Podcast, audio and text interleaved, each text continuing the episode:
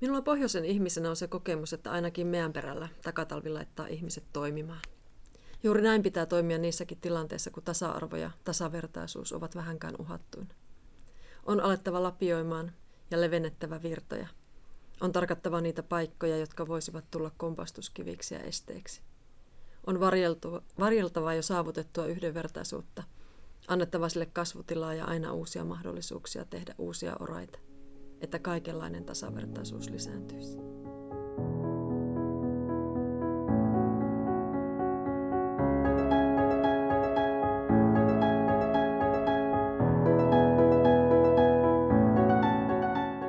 Kirkossa puhaltavat kylmät tuulet, sanoo moni. Sukupuolten välinen tasa-arvo on kirjattu päätöksiin, mutta todellisuus tökkii.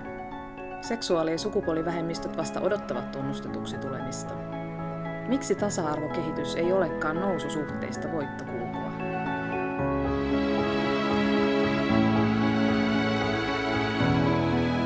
Tämä on Taantuvan tasa-arvon kirkkopodcast.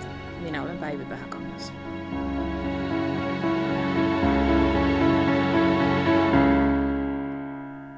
Äskeinen sitaatti oli Oulun tuomiorovasti Satu Saarisen esseestä Tasa-arvon takatalvi. Aiheesta ovat keskustelemassa rovasti kirjailija toimittaja Hilkka Olkinuora sekä Helsingin Sanomien toimittaja Annastiina Nykänen. Tervetuloa. Kiitos. Taantuvan tasa-arvon kirkko-kirja julkaistiin helmikuun lopussa. Ja siellä kirjan julkistamistilaisuudessa oli paneelikeskustelu, jonka päätteeksi paikalla ollut Helsingin piispa sai esittää yhden kysymyksen – ja se kysymys kuului näin. Mikä oikein on se piste, jossa tasa-arvokehitys on kääntynyt taantumisen puolelle? Ja tähän samaan ihmettelyyn olen törmännyt tämän kirjan ilmestymisen jälkeen useissa somekeskusteluissa myös. Penätään, että miten niin taantuva, anna esimerkkejä. Ilkka ja Anna-Stina, miten te vastaisitte itse tähän kysymykseen? No mulle semmoinen äh, havahtumisen paikka oli kyllä, kun äh, vedin tota, arkkipiispa vaalia ja, ja tajusin, että ehdokkaana on myös henkilö, joka vastustaa naispappeutta. Niin kyllä se tuntui musta todella pöyristyttävältä. En tietenkään niin sanonut, kun juonsin sitä paneelia, mutta, mutta tota, kyllä, se, kyllä se oli havahduttava hetki. Samma på svenska, eli tässä Porvoon piispavaalissa on ihan sama juttu. Mä voisin itse sanoa, että mulla ei ole ehkä linkkejä eikä lähteitä eikä dokumentaatiota sinänsä, mutta mulla on vahva kokemus siitä, mitä on taantuma, koska mä olen ajautunut taistelemaan tasa-arvon ja, ja nimenomaan naisten tasa-arvon puolesta jo 70-luvulta asti. Ja siellä joskus 80-luvun lopulla tuli ilmiö, josta oikein kirjoitettiin kirjojakin nimellä Backlash. Eli nyt sanottaisiin imperiumin vastaisku. Eli kun on ollut mukana aikaisemmin, niin alkoi tunnistaa niitä oireita jo ehkä viisi vuotta sitten. Ja nyt voi sanoa, että aiemman kokemukseni perusteella tässä ollaan taas. Ja voi myös sanoa, että hävettää, että me ei olla saatu enemmän aikaan, surettaa, että me ollaan tässä ja ilahduttaa, että me kuitenkin voidaan sanoa se ääneen. Hmm. Toisenlaistakin kommenttia on kyllä tullut tähän keskusteluun taantumisesta, että jotkut on sitä mieltä, että miten niin taantuminen, koska eihän kirkossa koskaan mitään tasa-arvoa ole ollutkaan. Ja, ja tota, tasa, taantuvan tasa-arvon kirkko on siksi harhaanjohtava nimi kirjalle, kun oikeasti sen pitäisi olla näennäisen tasa-arvon kirkko tai jotakin vastaavaa. Mitkä teidän mielestä on niin ne suurimmat tasa-arvo-ongelmat kirkossa tällä hetkellä? No munhan on sitä vaikea sisältäpäin nähdä, kun mä oon tämmöinen maalistunut, maalistunut kirkon jäsen, mutta tota, mm, mä oon esimerkiksi todella ollut hämmästynyt siitä, että, että tota, siitä, että edelleen siis esimerkiksi puhutaan niin törkeästi. Ja että se on niin avointa, että, että, että on mahdollista, että ympärillä olevat ei puutu sellaiseen täysin avoimeen syrjintään aikuisten ihmisten yhteisössä, niin, niin se on mun mielestä se sellainen, että, että jos kaikki ne, jotka ajattelee toisin, niin sanois sen.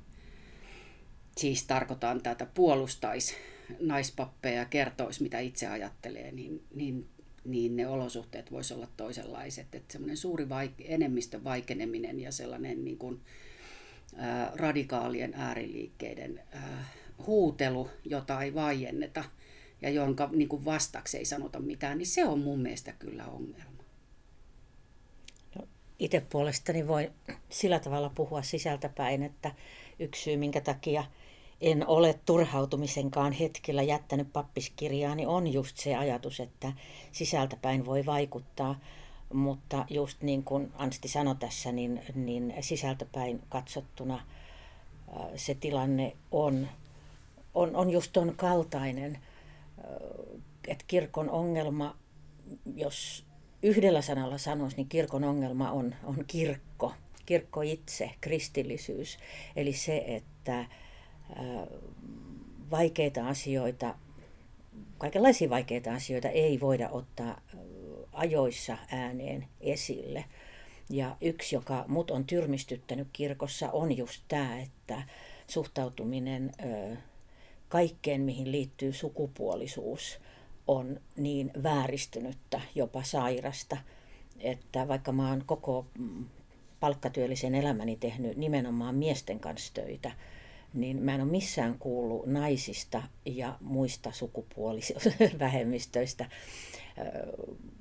puhuttavan niin iljettävästi ja rivosti poikien kesken kuin kirkossa, mutta, mutta se, se on, se on niin kuin haudattu tähän, tähän miehiseen valtarakennelmaan, joka on, on hierarkkinen.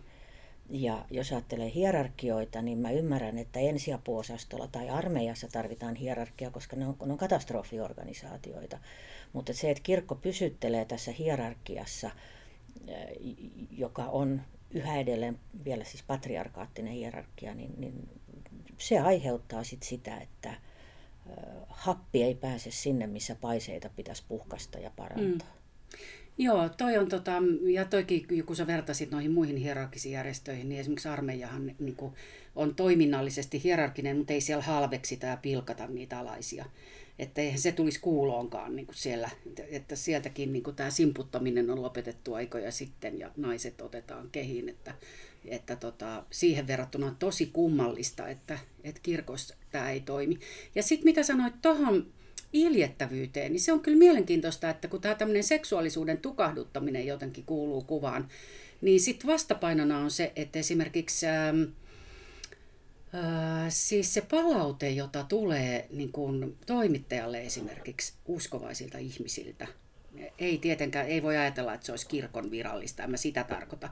Mutta uskovaisina itseään pitäviä ihmisiä, niin se on usein todella, todella sellaista, sellaista vastenmielistä ja semmoisen niin kuin seksuaalisen ää, yliampuvuuden niin kuin täyttämää, että, että se haukkuminen on jotenkin sellaista tosi, tosi Mutta tämähän on vastenmielistä just... ja se jotenkin liittyy siihen semmoisena kaksinaisena. Mutta se on mun mielestä hirveän jännä, että mullahan ei tavallaan, mä ajattelen sitä silleen, että, että, tota, että on olemassa tiettyjä ihmisiä, jotka on tällaisia, mutta en mä ajattele silleen, että kirkko itsessään olisi sellainen, koska mun kokemushan kirkosta on aivan toisenlainen. Ja mun niinku, niinku, mä, oon, mä oon siis 70, mitä mä oon 76 päässyt ripille. Ja mun tota, Helsingin Oulun kylässä mun, ö, niin kuin mitä mä ajattelen mun rippipappina oli Liisa Järvinen. Sitten mun pitää aina muistuttaa, että ai niin, mutta eihän se voinut, sehän oli lehtori vasta. Mutta se oli niin kuin se olennainen henkilö siellä. Ja sitten ne, jotka tietää Liisa Järvisen, tietää minkälainen tyyppi ja miten niin kuin kirjailija ja, ja tota, hyvin sellainen niin kuin, että et tavallaan mun niin ne ihmiset, joita mä kirkossa on kohdannut ja, ja ne rippileirit ja kaikki tällaiset on ollut jotenkin niin tasa-arvoisia.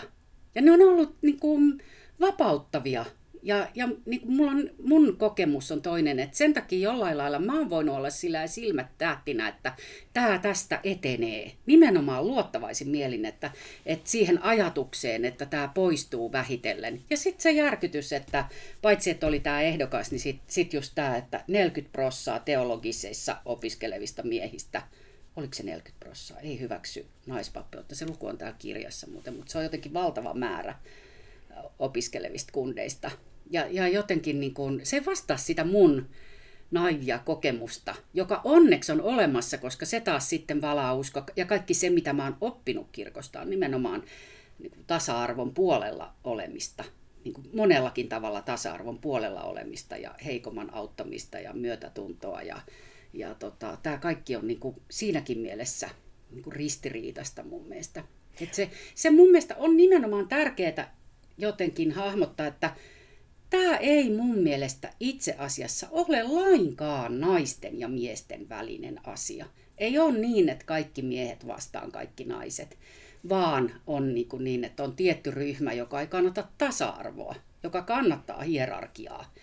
Oli se sitten mitä tahansa. Ja se on tavallaan mun mielestä paitsi uskonnollista, niin jopa niin kuin ideologista ja liittyy yhteiskuntarakenteisiin ylipäätään. Että mun mielestä niin kuin kirkon pitäisi olla nimenomaan sen yläpuolella, että on olemassa vain yksi hierarkinen taso ja se on niin kuin tästä maailmasta ylöspäin. Mutta täällä kaikki ihmiset ollaan samassa asemassa. Ja tämä on just se, kun aina kun kirkossa, kirkon piirissä tullaan keskusteluun tasa-arvosta ja nimenomaan miesten ja naisten, mutta whatever, tasa-arvosta, niin, niin mä oon myös koittanut just sanoa, että hei, ensinnäkin ymmärtäkää, miten kauan tämä on kestänyt ja missä ollaan sen takia, että tämä kirkko heijastaa noin sukupolven viiveellä sitä, mitä yhteiskunnassa tapahtuu muutenkin. Ja toisaalta nähkää tämä myöskin sillä tavalla toiveikkaasti, että koska yhteiskunta on onnistunut kulkemaan kirkon edellä, niin meilläkin on mahdollisuus päästä perässä. Mutta et, et se on just niin kuin sinäkin sanot, että, että kysymys ei ole vain miehistä ja naisista. Kyllä me naiset tehdään se itsekin. Kun mä olin ensimmäisessä työpaikassani tuossa 70-luvun alussa, niin mua huvitti, että mä sain puolet siitä palkasta, minkä sai mies – nuori mies. Nuori mies tuli aina, se oli myyntitöissä ja tuli sitten aina sieltä, sieltä myyntiedustajien kanssa humalassa tai krapulassa ja sitten naiset keitti sille kahvia. Hän sai kaksi kertaa sen palkan, minkä minä, mutta se, joka mua niin kuin iljetti ja raivostutti ja oli mulle uusi kokemus, oli se, että nämä upeat naiset niin, niin tota, haukku näitä miehiä, kritisoi näitä miehiä aiheellisesti, kun ne oli siellä poissa, mutta sitten kun ne tuli paikalle, krapulassaan, niin niitähän paapottiin ja, ja, ja niille viserrettiin ja niitä hoivattiin. Ja tämä oli 70-luvulla yhteiskunnassa. Mä näen tämän täsmälleen saman kirkossa äh, sitten vaikka kuinka kauan. Eli että nämä vanhat rovastit, nehän koko ympärilleen tämmöisiä sirkuttavia, ihailevia Joo. mummupiirejä. Ja ne ruokki sitä narsistista mielihyväänsä. Ne, ne, ne rakensi sen varaan, että naiset ihaili niitä. Ja pakko on myöntää, että nyt kun mä katson kirkon ylintä päätöksentekoa, niin siellähän edelleen on näitä tyttömäisesti säteileviä miehiä tukevia vanhoillisia miehiä tukevia naisia. Ja mind you, nämä vanhoilliset miehet ovat myös nuoria miehiä. Joo, se on, se on ihan sama kuin Ruotsi. Jo, että Ruotsissa oli ihan sama, että naispappeuden pahimmat vastustajat oli näitä nuoria miehiä. Ja samaten kirkossa niin tämä backlash on nimenomaan musta tällä hetkellä tämmöinen nuorten raivokkaiden miesten Joo. liike, joka ei kaihda siis absurdeintakaan logiikkaa. Joo, joo, se on just tosi kummallista. Kun mullahan, niin kuin, mä oon, mä oon, mä oon, mut on kasvatettu jotenkin sellaiseen a, aika niin kuin tasa-arvoiseen, hyvään itsetuntoon Mulla on sama naisena. ongelma. Ei se, tota, on sama ongelma. Että mä, oon, mä voin mennä niin kuin miesvaltaiseen työyhteisöön täysin niin kuin jotenkin sellaisena itse ajatella, että olen tasavertainen ja, ja hyvin toimii ja tuun hyvin toimeen miesten kanssa. Mutta siinä on myös, kun sä puhuit, että naiset on, naisissa on näitä kujertajia, mutta siis sen huomaaminen, että miehissä on ihan hirveästi niitä, jotka kannattaa tasa-arvoa ja jotka nimenomaan niin kuin, niin kuin haluaa parhaat mahdolliset voimat, eikä, eikä niin kuin töihin sellaisia miehiä, jotka vaan puolustaa koko ajan omaa asemaansa. Ja, tota, ja kirkon sisällä myös, että, että Porvoossa, kun mä asun nykyään Porvoossa, niin tota, siellä vanha vanha kirkkoherra Tapani Mäkipanula käy joka joulu aina tervehtimässä. Kun mä muutin sinne, niin Panulla, Mäkipanulla työntyi ovesta sisään ja esitteli itsensä ja, ja siitä lähtien on käynyt joka kerta ja, ja tota, nyt kävi kanssa ja sitten sitten hän sanoi sitä, että, että hän itki silloin aikoinaan, kun naispappeus ei mennyt läpi. Ja että hän on aina kysynyt kaikilta, kun hän on ottanut töihin ihmisiä, niin hän on aina kysynyt, että mikä on sun suhtautumisessa naispappeuteen. Ja siis tällaisia miehiä on kuitenkin ollut koko ajan, joille se on ollut tosi tärkeä asia.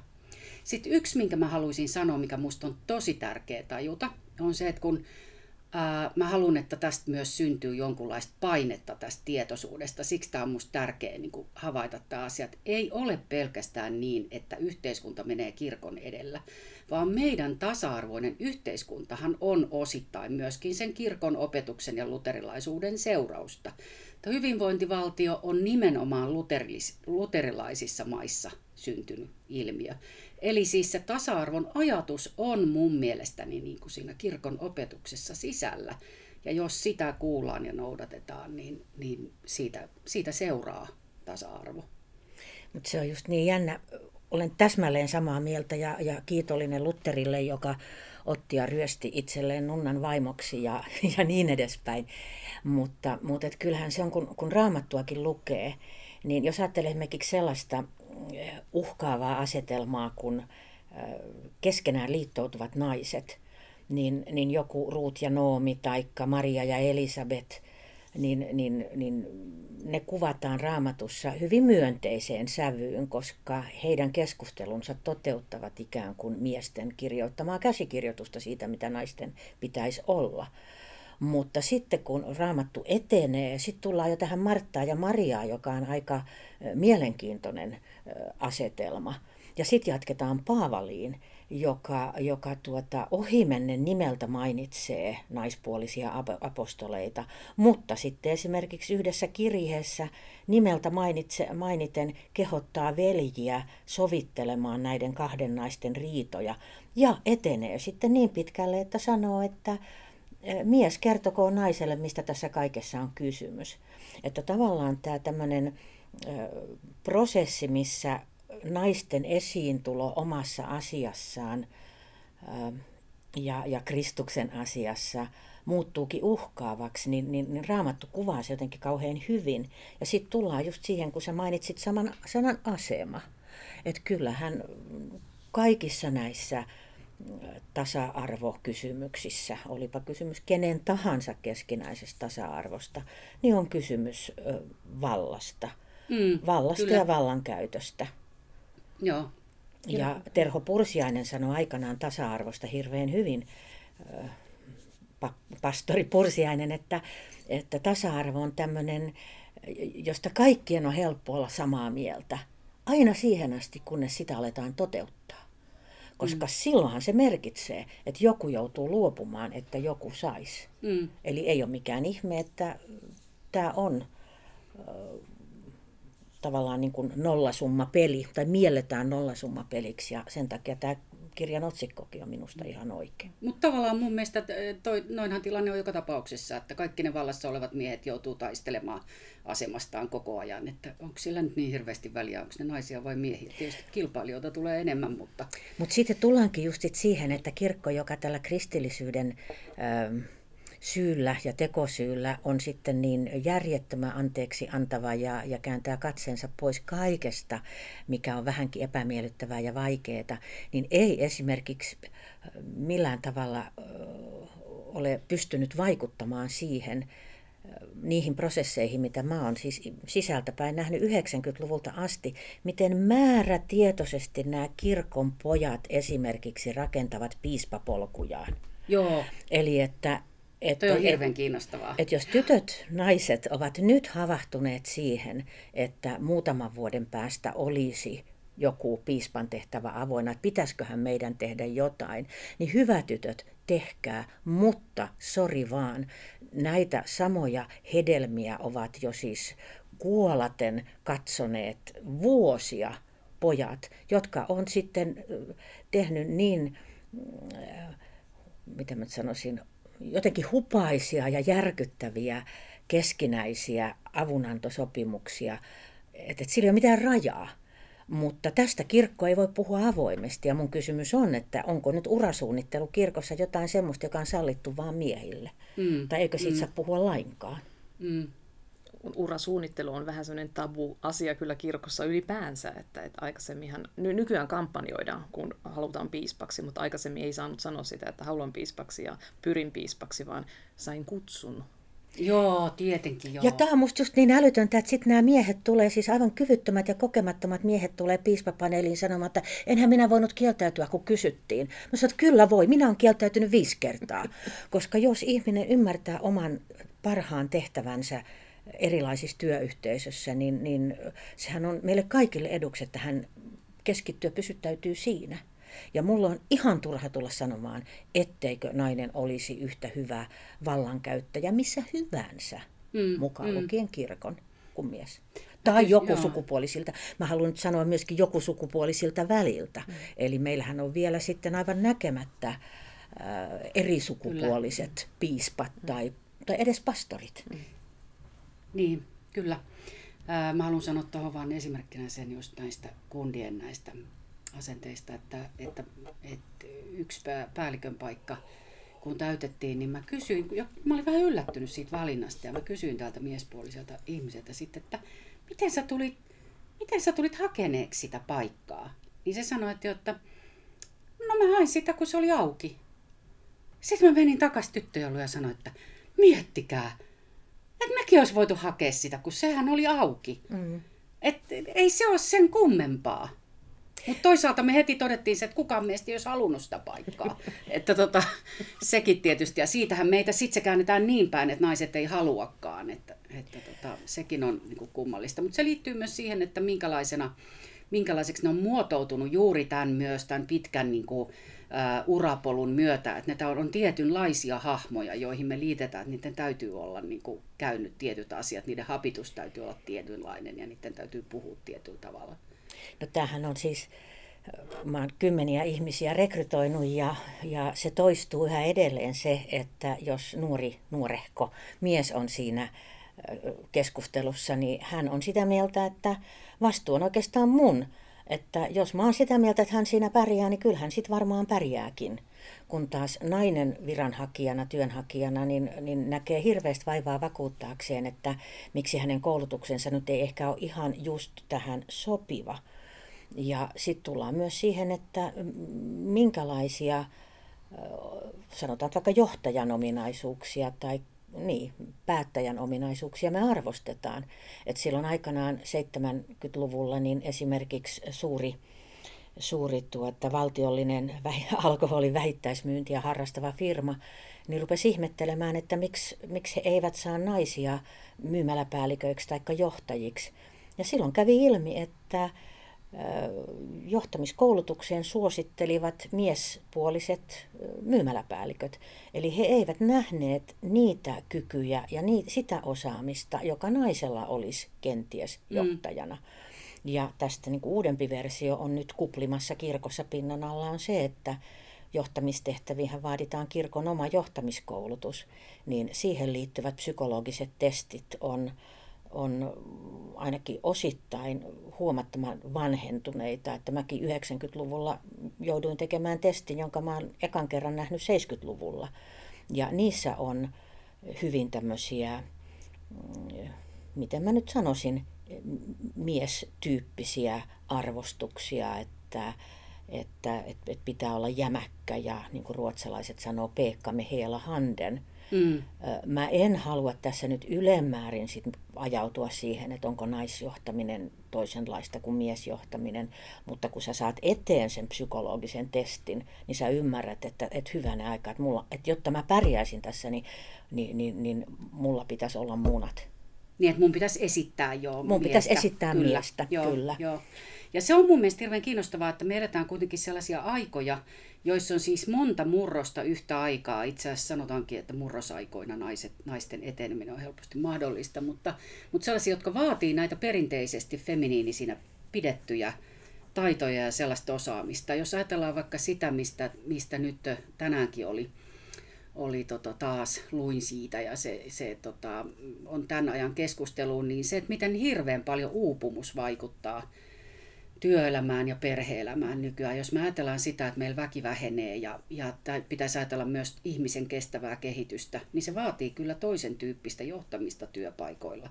Ja sen ajattelua, että mikä on se ihmisen elämän kokonaisuus ja kuinka, kuinka työ ja perhe yhdistetään ja, Ja, ja et se semmoinen hierarkinen johtaminen ei ehkä myöskään niin kuin sovi tällaiseen aikaan, jos me tehdään niin kuin henkistä työtä ja digityötä ja, ja ollaan niin kuin 24-7, niin kuin, niin kuin papit nyt tietysti aina on ja kirkko on.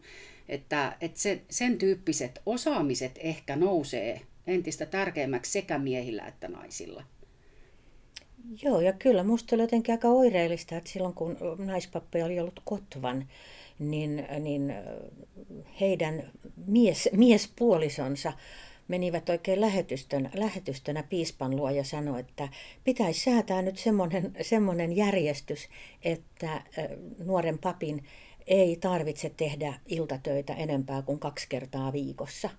Eli miehet sano ääneen sen, mitä, mitä, mikä, mikä oli niin perheen kannalta olennaista.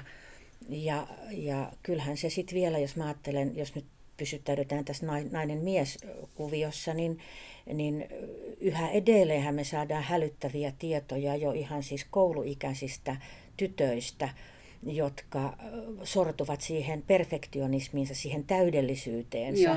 ja joiden sitten psyykkinen oireilu kääntyy heitä itseään vastaan. Joo, että he eivät joo, mene, he, vaatimukset että he eivät ja... ole kouluampuja, he viiltelevät itseään. Joo, kyllä. Ni, niin jos meillä on niin kuin, nämä tytöt tulossa mm. työelämään, ja, ja kirkolla on tarjota eri tehtävissä vain vaativaa alisteista, ylemmäärin johdettua ja niin mikromanageroitua, niin, niin tulevaisuus ei ole kauhean Kyllä. valoisa. Et me, me osoitellaan ja, armollisuutta mm. niin kuin väärässä kohtaa. Mm. me ollaan armollisia niille, jotka, jotka ajaa omaa agendaansa. Me ollaan armollisia niille, joilla on päihderiippuvuus. Me, me, me ollaan ja armollisia... jotka haluaa käyttää valtaa. Me ollaan kaikkein armollisimpia niille, joilla on hirveä oikeassa olemisen ja kiima. toisten alistamisen niin, niin kuin, niin. Niin kuin kiima. Joo. Kyllä, joo. Sitä mä aina ihmettelen sitä, että näillä nuorilla miehilläkin, niin tota, niin kuin semmoista hämmästyttävää, että se valtava ylimielisyys, joka liittyy siihen, että minä olen oikeassa ja minä tiedän, minä olen se, joka on saanut sen oikean ilmoituksen ja minä tiedän tämän, se haluan niin olla ylimielinen ja sitten nimetä niitä, kun käydään esimerkiksi keskustelua, että sinä olet minun veljeni Kristuksessa. Ja sitten sit on näitä, niin kuin, että ne, jotka ajattelee oikein, valitaan ja näin. Musta se on todella armotonta menoa. Ja sitten mä aina ihmettelen sitä, että miten toi psyyke rakentuu tuollain. Että on niin kuin pokkaa. Mutta tota... Niin ja, ja ehkä siinä on myös sitten, kirkko voi sikäli katsoa itseensä, että ensinnäkin meillä on nämä, nämä tuota, nimiä, nimiä mainitsematta erilaiset naisyhteisöt, jotka omistautuvat tämän miehisen egon tukemiselle. Kyllä. Ja, ja, ja sitten sit myös se, että saavathan he vanhemmilta kollegoilta tukea, joka huom ei, siis tämä ei ole myöskään ikäkausikysymys, vaan, vaan tuota, esimerkiksi nyt jo rivistä poistuneista piispoista, niin valtavan iso osa on ollut äärettömän sanoisinko demokraattisia, mutta äärettömän harkintakykyisiä ja äärettömän tasa-arvomielisiä. Joo, ja lämpimiä ja että, myötätuntoisia. Mutta sitä mä ihmettelen, että miksi nämä hyvät miehet, että enemmistö hyviä miehiä, niin mun mielestä niiden pitäisi puuttua sitten vähän pienempää suuta.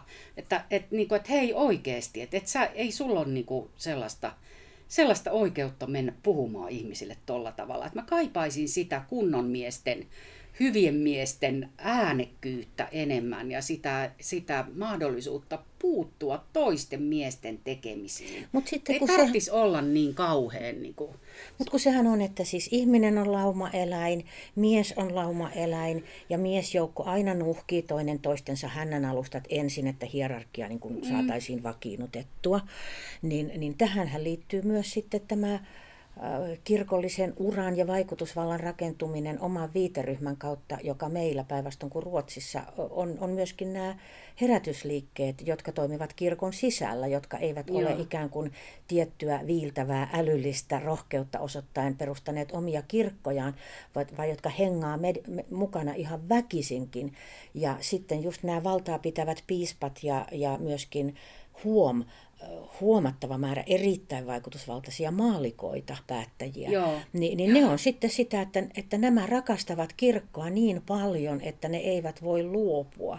Joo. Ja heidän verotulonsa, jos sä nyt lasket meidän suurimpien naispappeutta vastustavien, tai itse asiassa kaikkea kirkollista mm, muuta kuin heidän omaansa pappeutta vastustavien, taikka näiden piispoja boikotovien liikkeiden, jos sä lasket kaikki nämä verotulot yhteen, niin, niin eihän kirkolla ole varaa luopua ihmisistä, jotka polkee ja halventaa naisia. Niin, niin, totta. Joo, ja sitten tota, niin, oon mä vähän eri mieltä siitä, koska kyllä, kyllä, kyllä kaikki, suurin osa siis kirkomiehistä nuuhkii paitsi toisten miesten tota, hännän alusia, niin kyllä ne nuuhkii kuule naistenkin hännän aluset aika tarkkaan.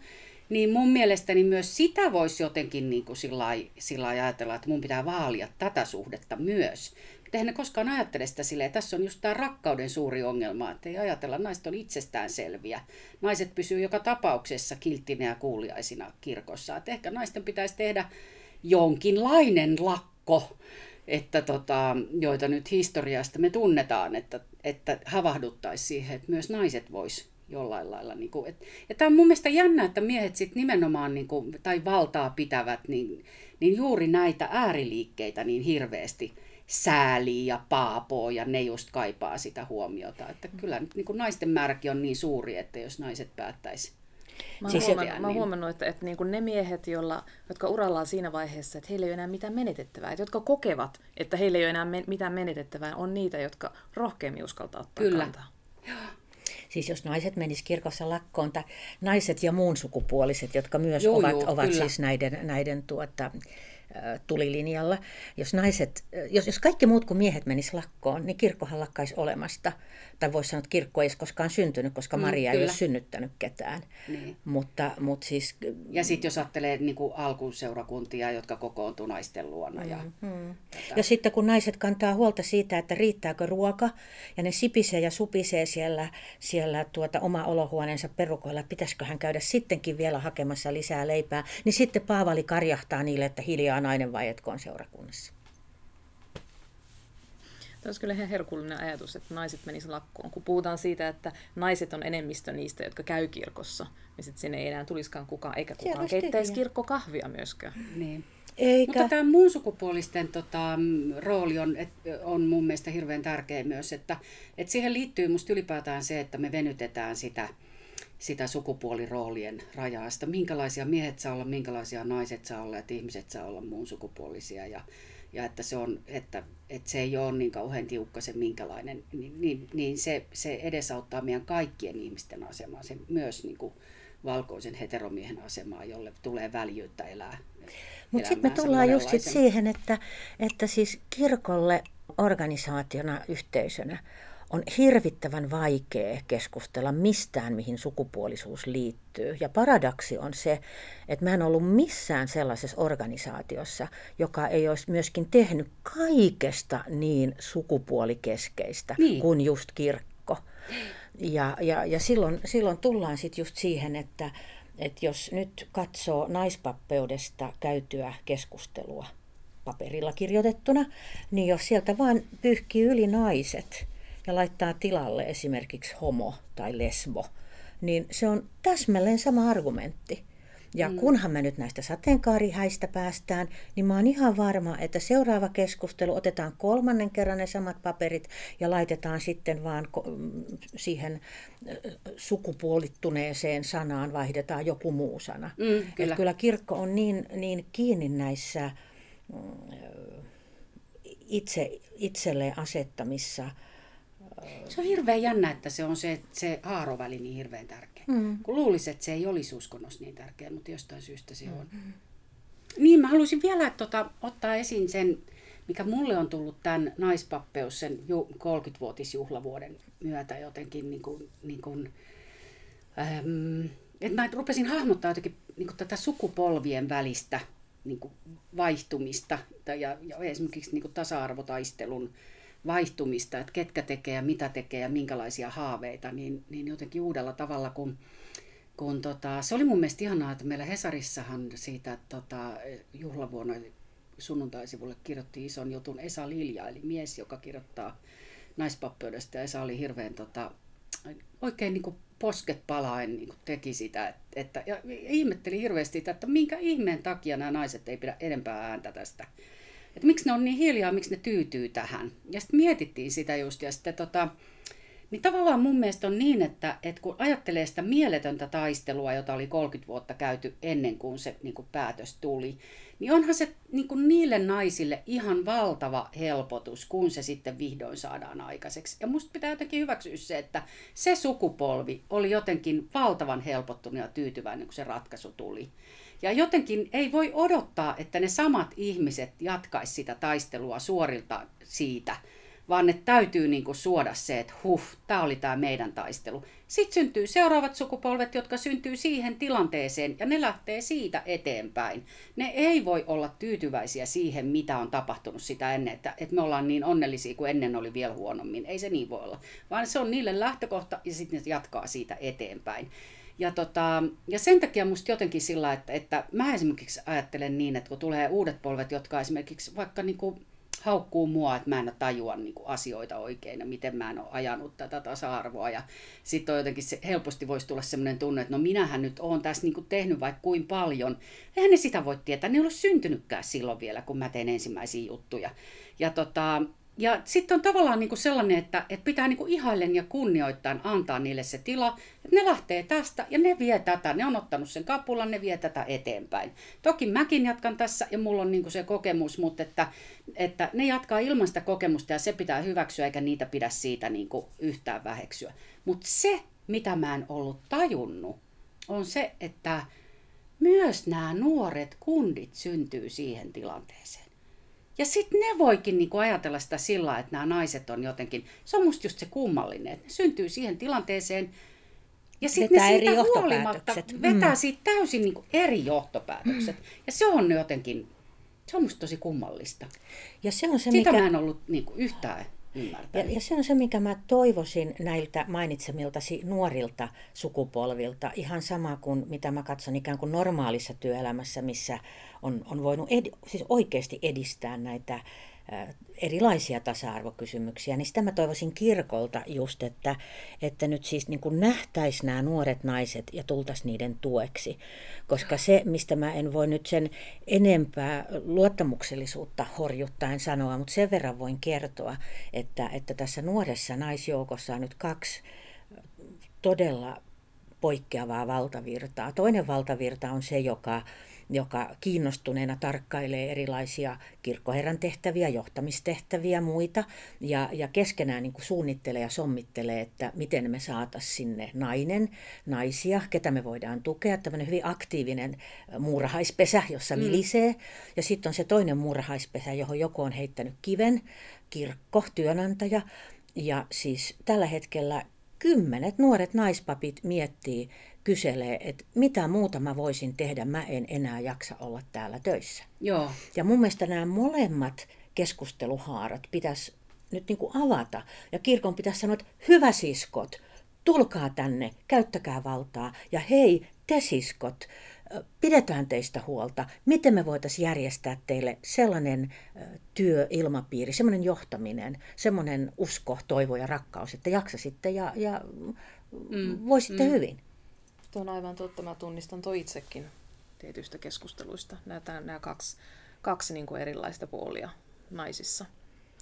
Mua kiinnostaisi muuten kuulla vähän teidän omista tasa-arvotaisteluista oman elämän varrelta. Minkälaisten tasa-arvo-ongelmien kanssa te itse olette joutunut kamppailemaan?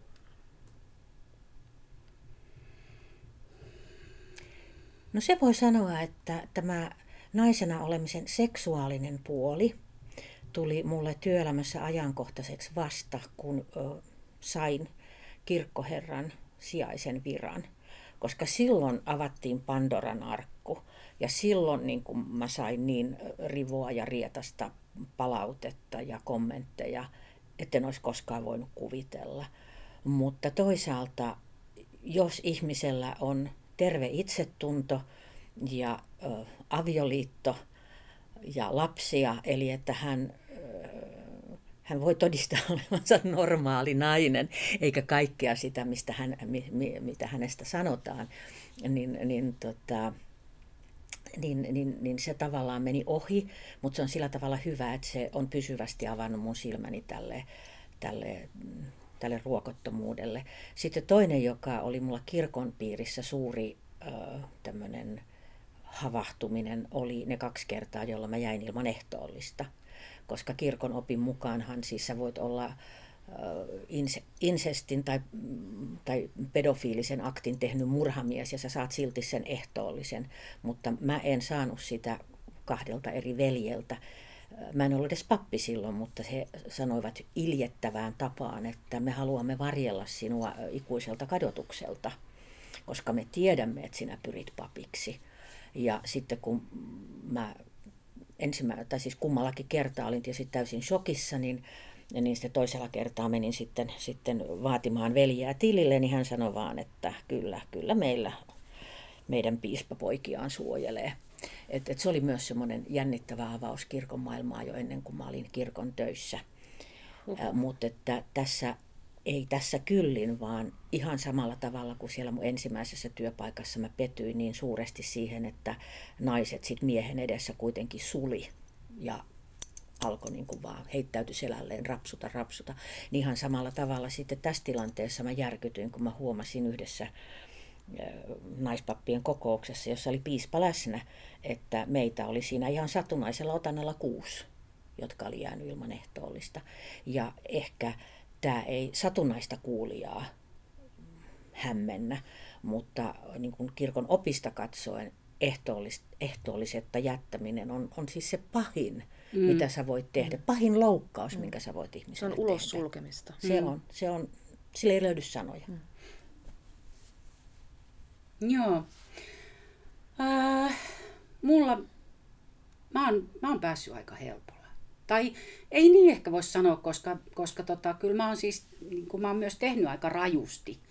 Että tota, et, mutta mä oon saanut, mm, oon saanut aika hyvin kyllä kirjoittaa ja tehdä, mutta mä oon myös valinnut tieni sillä tavalla, että, että, että, ja polkuni sillä tavalla, että mä en ole kilpailun niistä kundien paikoista. Että mä en ole koskaan ollut esimiestehtävissä, enkä koskaan hakenut esimiestehtäviin. Ja tota, en ole ollut taloudessa, politiikassa, ulkomailla töissä, vaan mä oon niin kulkenut toisia raiteita ja, ja tota, ja raivannut sitten tilaa itselleni. No okei, okay, mä oon ollut urheilussa, mutta sielläkin mä sain kyllä vetää aika lailla sitä omaa linjaani, että, että se, se tota, että on, on se varmaan siinä mielessä vaatinut jotain tietynlaista semmoista niin kuin taistelumieltä.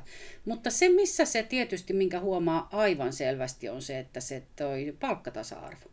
Mm-hmm. Että mun palkkahan ei nouse. Et, et palkka nousee silloin, kun siirrytään ylempiin tehtäviin. Ja sitten jos sä et nouse, niin no, niin, et ei, ei, silloin ihan, se on ihan sama, mitä teenkö mä hyvin työni vai en, tai teenkö mä uskomattoman hyvin, niin ei sitä palkita eikä sitä, sitä tota, siitä palkka nouse. Että se on niin itsestäänselvyys, mutta sehän on tietenkin niin kuin myös silti tyydyttävää ja nautittavaa ja hienoa elämää saada mm. tehdä. Mutta, tota, mutta todellakin näin, että ei se, kyllä ne on ne miehisemmät miehisemmät alueet journalismissa, jotka on niitä palkittuja ja huomattuja ja, ja tota, sekä rahassa että sitten ihan palkinnoissa. Mm. Nythän mä oon siis, en voi valittaa tietenkään, sain viime vuonna kirkon viestintäpalkinnon ja, ja myös tämän köyhyydestä kunnioittavasti palkinnon, mutta en siis oman alani palkintoja osaa. Mutta tähän on sitten taas jo suomalainen kysymys, koska mä olin aikanaan päätoimittajana kylässä kollegoiden, monien kollegoiden luona Amerikassa. Ja siellähän on ihan mahdollista, että, että, että joku luettu journalisti, kolumnisti saa enemmän palkkaa kuin hänen esimiehensä. Kyllä. Koska siellä katsotaan, että tämä tuo meille niin paljon, niin. että häntä on siitä palkittava. Ja mä oon tätä kirkossakin ajatellut, että kun mä oon katsonut, missä määrin ihmiset lähtee kirkosta ja Mä en ole yhdeltäkään kirkon jättäneeltä ihmiseltä kuullut huonoa perustelua. Ja jotkut perustelut on ollut niin pöyristyttäviä papin käytökseen liittyviä, että että mä en, ollen, siis, mä en ollenkaan sitä ihmettele. Niin, niin, ja sitten meillä on näitä puurtajia erilaisia, ne, ne on diakonissoja ja lastenohjaajia, ne on hyvin perheitä kohtaavia pappeja, jotka saa ihmiset liittymään kirkkoon.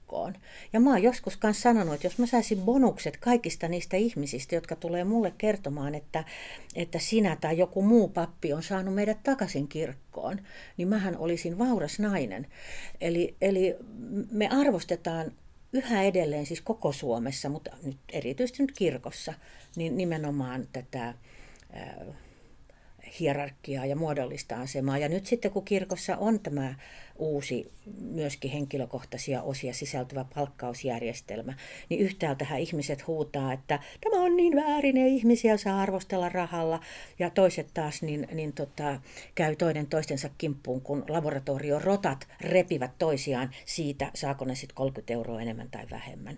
Ja, ja siitä syntyy sit suurta mielipahaa työyhteisössä. Että me, me ei niin kuin, paitsi että kirkossa ei osata seksistä puhua, eikä naisista puhua, niin ei kyllä osata puhua myöskään rahasta. Mm, se on kyllä, ihan selvä. Mm. Mutta mä ajattelen muuten silleen, että tuli just mieleen, että, että, tota, että mä oon varmaan, että mun rooli on ollut kyllä, että mä en ehkä ole loksahtanut ihan siihen naisen rooliin. Että se on ollut tämmöinen, niin kuin, niin kuin 80-luvulla sanottiin, gender blender – ei muun sukupuolinen, eikä, mutta ehkä vähän kuierahtava, semmoinen niin outo, jota ei mm. voida asettaa ja jolta ei myöskään odoteta semmoista tyypillistä.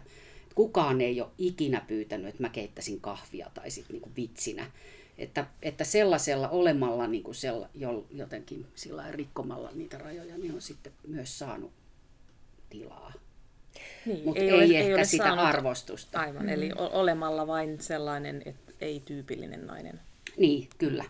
Mutta just se, että jos ottaa nyt esimerkiksi semmoisen roolin, kuin mitä Ansti ja minä ollaan otettu tässä keskustelussa, että me katsotaan tarkkaan, sanotaan suoraan ja ollaan kriittisiä, palkitaan tai tykätään, mistä näemme tykkäämisen arvosta, niin mä tiedän nyt jo, että tämä podcast saa kuulijoiltaan myös sitten myös sitten tota, hirmuisesti semmoista palautetta, että pitääkö sitä kirkkoa koko ajan haukkua ja tulkaa nyt pois sieltä sitten ja ja, ja onhan se ihan... just kehuin. No. Ihan hirveästi.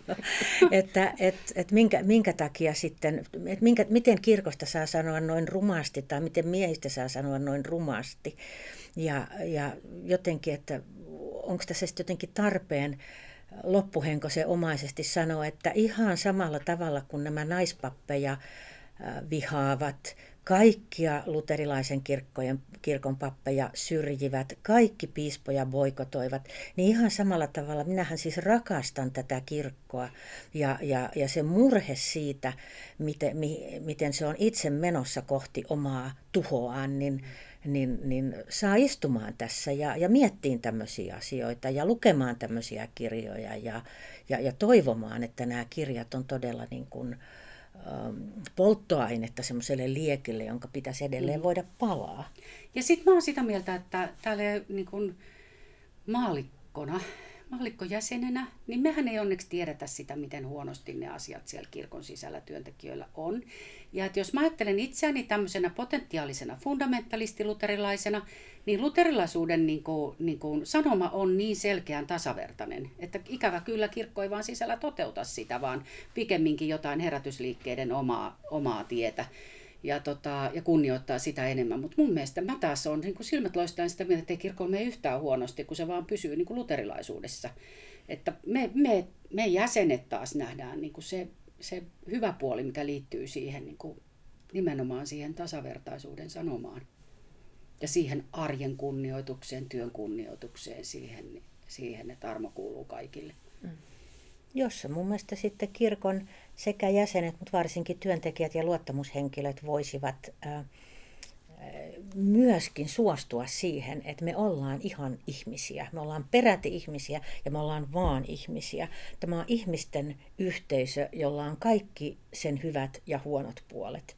Eikä niin kuin teeskennellä, että me jotenkin kristillistymällä ja hengellistymällä saadaan ne asiat hoidetuksi, jotka jotka on, on todellisen, itse asiassa ihmisten välisiä ja, ja ihmisenä olemiseen liittyviä. Ja sitten mun mielestä on hirveän olennaista, että nykyisenä, nykyisessä somemaailmassa kaikki muukin hyvä kulkee verkostoja pitkin. Eli samalla tavalla kun, kun etsit hyvää kirvesmiestä, niin voit etsiä hyvää pappia. Mä tunnen hirveästi tosi, tosi kiinnostavia, fiksuja, inspiroivia, äh, ihania äh, pappeja, joiden niin kuin huomaan laskisin kaikki murheeni ja iloni, koska vaan.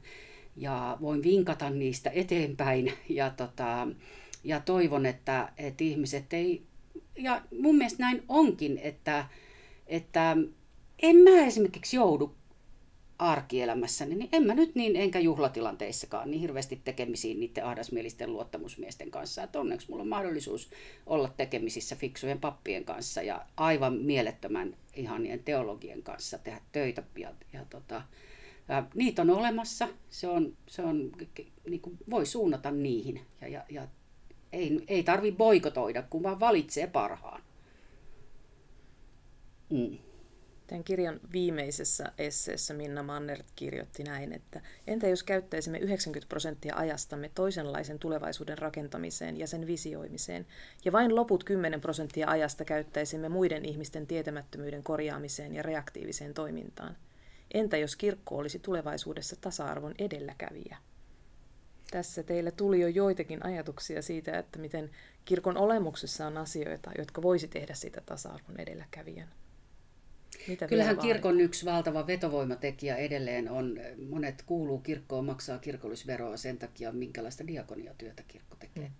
Että siinä mielessähän se on, kirkko on näissä asioissa ollut ja, ja kirkon järjestöt, sanotaan nyt vaikka Diakonissa laitos, aina ollut edelläkävijä näiden tämmöisten sosiaalisten kysymysten nostamisessa esiin. Et siinä mielessähän näin on. Se, että onko se sitä asia. Mutta kirkko ei ole vaan työntekijänsä. Niin. Mm. Ja kun sehän ju, se just on, että mä oon siis vuosikymmenet ollut, siis koko ikäni käynyt, käynyt Jumalan palveluksessa, vuosikymmenet ollut vapaaehtoistyössä ja, ja, ja edelleen niin kuin kirkon, kirkon kuuliainen tytär. Ja musta on niin, niin hämmästyttävää, että kun se, mitä Jeesus oli, mitä hän teki ja mitä hän jätti jälkeensä, on niin yksiselitteisesti jokaisen ihmisen ihmisarvoa puolustava sanoma. Eikä vaan sanoma, vaan tekoja. Niin mä elän päivittäisessä hämmästyksessä, että miten monella eri tavalla sitä voidaan tulkita. Ja, ja jotenkin siinä sekä murheessa että toiveikkuudessa, että, että koska kirkolla on tämä aarre, tämä helmi, tämä, tämä mahdollisuus, niin miksi me ei olla sitä käytetty? Onhan tästä tietysti vaikka kuinka paljon pieniä valonpilkahduksia on, on kaikki se viisaus, mikä kirkko rakensi yliopistoihin, kaikki se huolenpito, mikä kirkko rakensi ensimmäisiin äh, hospiseihin ja, ja sairaaloihin, kaikki se työ, poliittinen työ, mitä, vapauden työ, mitä kirkko on tehnyt eri maanosissa. Siis kun näkee, Lukeminen, että... lukemisen korostaminen, niin siis opettaminen kaikki... kaikille, niin. mieletöntä edelläkävijyyttä, mm. tasa, ja... nimenomaan tasa-arvon kannalta. Mm. Ja sitten tämä niin kuin, niin, niin valtavan suuri viesti, joka on meidän, kir- me, meidän siis vielä oman kirkon erityisesti hallinnassa, tämä, että kukaan ihan oikeasti ei voi tietää, kuka pääsee taivaaseen. Mm. Että niin kuin Luther sanoi, että, että me kaikki sitten kuoltuamme yllätymme. Ja, ja, ja kun meillä on niin kuin tämä, tämä on meidän olemus, niin, niin miksi ihmeessä se ei sitten kelpaa? Miksi ihmeessä meidän, meidän ihmisenä olemisen puutteet ja virheet, niin vuosituhansia on aina sitten sammutellut näitä liekkejä, jotka mä kuitenkin näen, että, hmm. että on ihan mahdollisia. Niin ja sitten semmoinen niin amerikkalaistyylinen menestyksen teologia tulee tänne ja sammuttelee niitä myös. Niin että tämä ei kuulunutkaan sulle tämä valo. Joo. Niin tota, mm. se pitäisi tunnistaa mun mielestä, että ei, tämä ei nyt ollut se meidän juttu. No sitten tullaan taas siihen, että, että, että missä me annetaan sen armon valon loistaa ja, ja missä taas se armo sitten sokasee meidät ja peittää alleen asiat, jotka, jotka saa sitten aikaan sen, että esimerkiksi tämä ydinviesti kaikkien ihmisen yhtäläisestä ihmisarvosta, niin taantuu. Ei se taannu.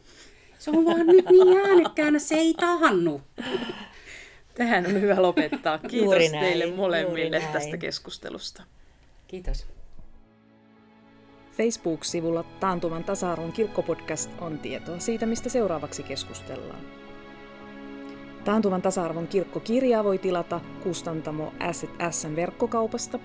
Koodilla podcast saat 20 prosenttia alennusta.